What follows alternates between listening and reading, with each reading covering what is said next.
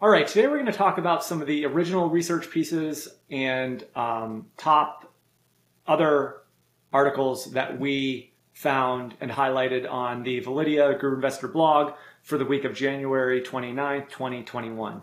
And to start, um, maybe I'll just talk a little bit about my article, which I thought it was a creative title. Where's the beef? Where's the value? Um, and I talked about how the uh, that 1984 Wendy's commercial. I'm probably dating myself here, where they have that big hamburger bun, and then they take the top of the bun off, and and the, one of the ladies goes, "Where's the beef?" And so I was kind of just using that as a launching point to ask, you know, where's the value in today's market, just given how expensive the market looks based on most traditional uh, valuation metrics. And this is actually a question that we get a lot from the clients that invest with us. I mean, I talk to some clients regularly and there is a discussion around, you know, where in the market is there relative valuation? Um, and the chart that I put in there at the beginning of the article shows just how expensive the market is based on a whole bunch of metrics. I mean, US market cap to GDP, which is known as the Buffett indicator, enterprise value to sales, enterprise value to EBITDA, forward PE, cash flow yield, price to book, cyclically adjusted PE or the CAPE ratio. All of those metrics, the market is in over the 90th percentile. In many cases, it's like at the 99th and 100th percentile in terms of valuation. So with that, I sort of, if, if you sort of believe that the market is expensive here, and that's not to say the market's going to pull back or we're going to get credit. I'm not using it as a timing call. I'm just saying, you know, how would where would we look? What pockets of the market exist where there might be some, you know, relative valuation? And what I did is I used our market valuation tool, which is a tool that exists on Validea, and it allows you to compare different segments of the market based on a whole bunch of um, valuation uh, metrics. And you can, like, for example, compare like large cap growth stocks to small cap value stocks, and you can see how historically.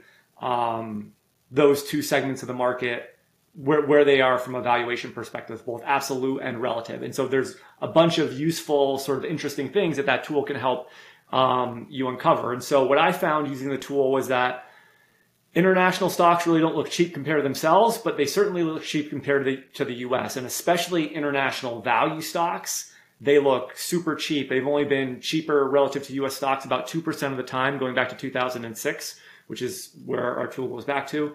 Um, energy stocks also look pretty cheap. As we know, energy has kind of gotten crushed with uh, just the overall pandemic and oil. Um, plus, I think with like the, the, the Biden administration, you know, there's all this um, excitement around alternative uh, energy sources, and so I don't think that plays well, at least in the short run, for some of the um, energy stocks in the energy sector. And so energy has only been uh, cheaper than it is now 23% of the time. So that's pretty attractive. Transportation was another area. And at first I was kind of like, transportation, why would that be? But if, you know, as I dug into it, it was airlines, cruise ship operators, tankers, and shipping companies. A lot of those companies actually haven't come back as much as the rest of the market. So there seems to be some, you know, opportunities in there. And then I looked at retail. Retail is kind of in the middle it's it's not super cheap, but I think within the retail space, and I'm not talking about Game, GameStop here. um, I think within the retail space, there's certainly uh, some names that haven't that haven't um, that haven't bounced back. So, anyways, all the charts and everything like that are in the article, um, and I'll put a link to that in the show notes as well. So that was my original piece for the week. Yeah, what's what's interesting right now for me is the whole thing, the concept of relative valuation versus absolute valuation. So you found a lot of areas where relative valuation is extremely cheap. You know, value stocks are really cheap right now. Emerging market value is really cheap. You know, energy is cheap. But then when you look at absolute valuation, because of what's happened since the pandemic, value stocks are not absolutely cheap anymore. You know, I think I think value stocks in general are in like the 60 some odd percentile in our database, whereas relative to growth stocks, they're in like the fifth percentile. And so it'll be interesting to see how that plays out, you know, because they're not they're not absolutely cheap anymore, but they're still relatively cheap. So you'd hope, you know, in, in the future we might get better relative performance and we might close that gap. But by the same token, if you get a bear market, you might see everything going down um, because value stocks are not absolutely cheap anymore, and they're not as absolutely cheap as they were, say, in the late '90s. Um, they're they're just as relatively cheap as they were in the late '90s, but they're not as absolutely cheap. So it'll be interesting to see how that plays out going forward. Yeah, no, I think that's a great point. I think you're right. In a big bear market, big downturn, I think everything looks pretty expensive and probably is going to get hit. I think if you just have sort of this grinding and a rotation and investors seeking value, then, you know, I think some of those areas might be, you know, might be interesting. But yeah, it's a good, very good point. Um, on the um, podcast that we did, we had, we did a great, I thought it was a great talk with uh, Brian Chingono from um, Verdad Advisors um, we've gotten to know Brian over the years, and Verdad is a investment management firm. They run um, a strategy based on a research paper that they wrote, and what it tries to do um, is look at what are the drivers. Well, it starts out with what are the drivers of private equity returns. So buying companies, leveraging them, buying, trying to buy companies that are cheap, then leveraging them up, and then hopefully as companies pay down debt, you get multiple expansion and companies basically are worth more. Um, and they try to take that concept and basically apply it to the public markets. And so they have a, they have multiple strategies they run now, but they have, um, their original strategy was this small cap levered value stock strategy. And we talked to Brian about that and machine learning and a bunch of other things. So that was a really good discussion. There's so there's so many myths about private equity. You know, there's these myths that private equity is a place where institutions and rich people are making, you know, massive returns that they could never make in the public markets.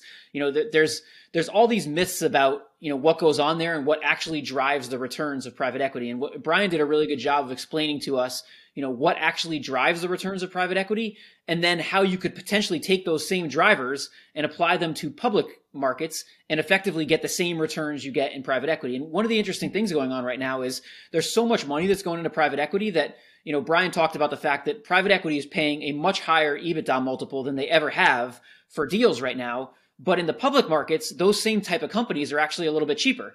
And so it's interesting. You might actually have a situation now where for the same exact type of company, you might have a better deal for a company with the same criteria in the public markets than you do in the private markets. So, you know, the whole concept of I'm um, getting paid more for the illiquidity, you know, it might not be happening right now. I might, I might have better opportunities to find companies with these, you know, that meet these factors in the public markets. One of the things that he also talked about, and it's kind of later on in the podcast, but for those that are listening to this, if you're interested, is he, he talked about about how his firm uses machine learning to um, uncover sort of like relationships with um, nonlinear data. So, for example, if they're looking at you know ways to improve, let's say, predictability of how bond rating changes uh, uh, are influenced by financial measures, you know they can use they use like machine learning to try to uncover what those what those um, variables might be, and then trying to look for you know drivers of performance there. So I think some of that's pretty interesting stuff. It's we don't do anything with machine learning. I mean, we're more, I guess, traditional fundamental quant. So just trying to wrap my arms around that and think about how that kind of manifests itself in, in an investment strategy is, is interesting to me. In terms of the articles we highlighted, what was your top one this week? Um, I, I liked an article called Quants Seeing Record High Correlations that we, we published on the blog. And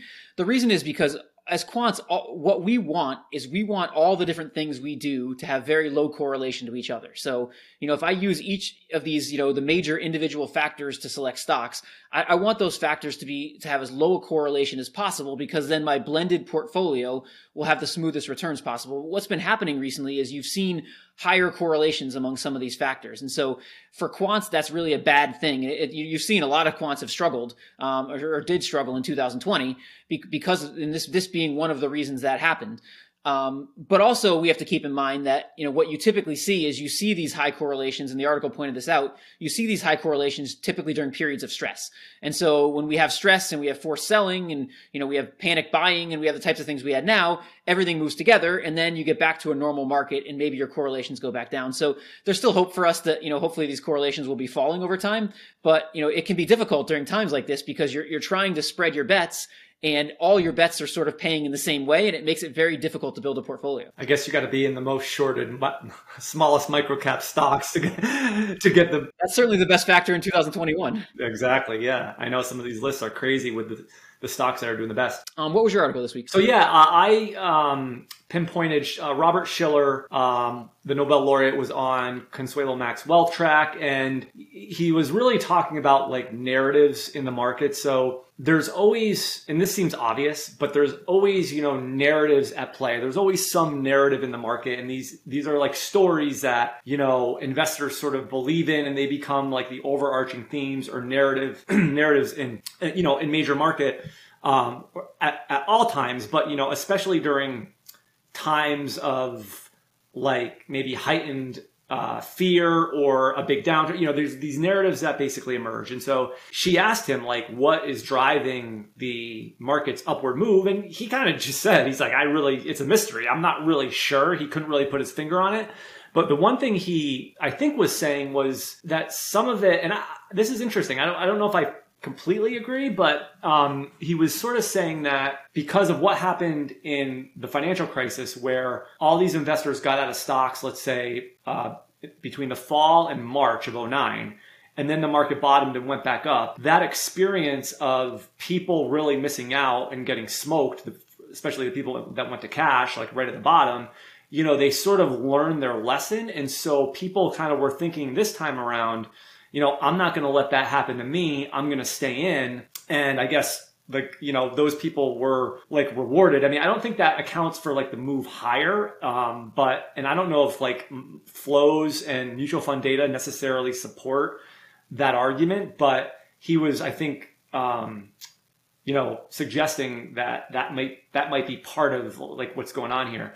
Um, and then he also just kind of was talking about how expensive the market market is based on the cycl- cycl- cyclically adjusted price to earnings ratio, what, which it's at around 30 now. The only two times it's been higher was 1929 and before the dot com crash in 2000.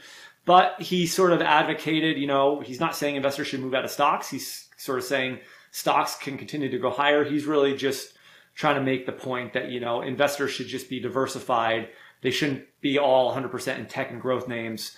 Um, and you know, even you, you know, U.S. stocks might not be. It may be better to have you know international diversification certainly as well, just given how expensive the U.S. market is. Yeah, I think one of the yeah, I think one of the major lessons all of us who use fundamentals have learned since the financial crisis is the importance of this narrative. Um, you know, you could argue narratives have been far more important in the market, you know, in the past decade than the fundamentals of actual companies, earnings and things like that. I mean, if you look at a company like Tesla, I mean, what's driving Tesla up 500% in the past year or whatever it's up? You know, it's not it's not Tesla's sales. I mean, Tesla's sales are up 12% or something. It, it's a story that Elon Musk and Tesla, you know, has done a great job of creating about what Tesla can be in the future. And, you know, this is becoming way more important for companies than it used to be. You know, it used to be more about if I can produce my earnings, you know, I, eventually the market will come around to what I'm doing and, you know, the, the market will reward what I'm doing. But, you know, as a company now, it's part of your job, I think, given the way the market's valuing these things to do what Elon Musk is doing, which is try to tell an amazing story that makes people really optimistic about the future and maybe makes them, you know, not pay as much attention to what's going on fundamentally right now and to look out in the future and see that, see what great outcomes they can have if that story comes true. So it's definitely a change in the market. And, you know, it's, it's up for debate whether we'll go back to a period where fundamentals matter more or whether narratives will continue to dominate. But either way, it's something we all have to take into account, even those of us that run quant strategies, because it's driving the market a lot. All right, guys, thanks for tuning into this uh, episode, and we'll see you next time. Thank you. If you'd like to keep up on the research, writing, and curation we're doing at Validea, please go to blog.validea.com to learn more and stay updated. You can follow Jack on Twitter at, at practicalquant and follow me on Twitter at, at jjcarbonneau. Thanks. Justin Carbonneau and Jack Forehand are principals at Validea Capital Management. The opinions expressed in this podcast do not necessarily reflect the opinions of Validea Capital. No information on this podcast should be construed as investment advice. Securities discussed in the podcast may be holdings of clients of Validea Capital.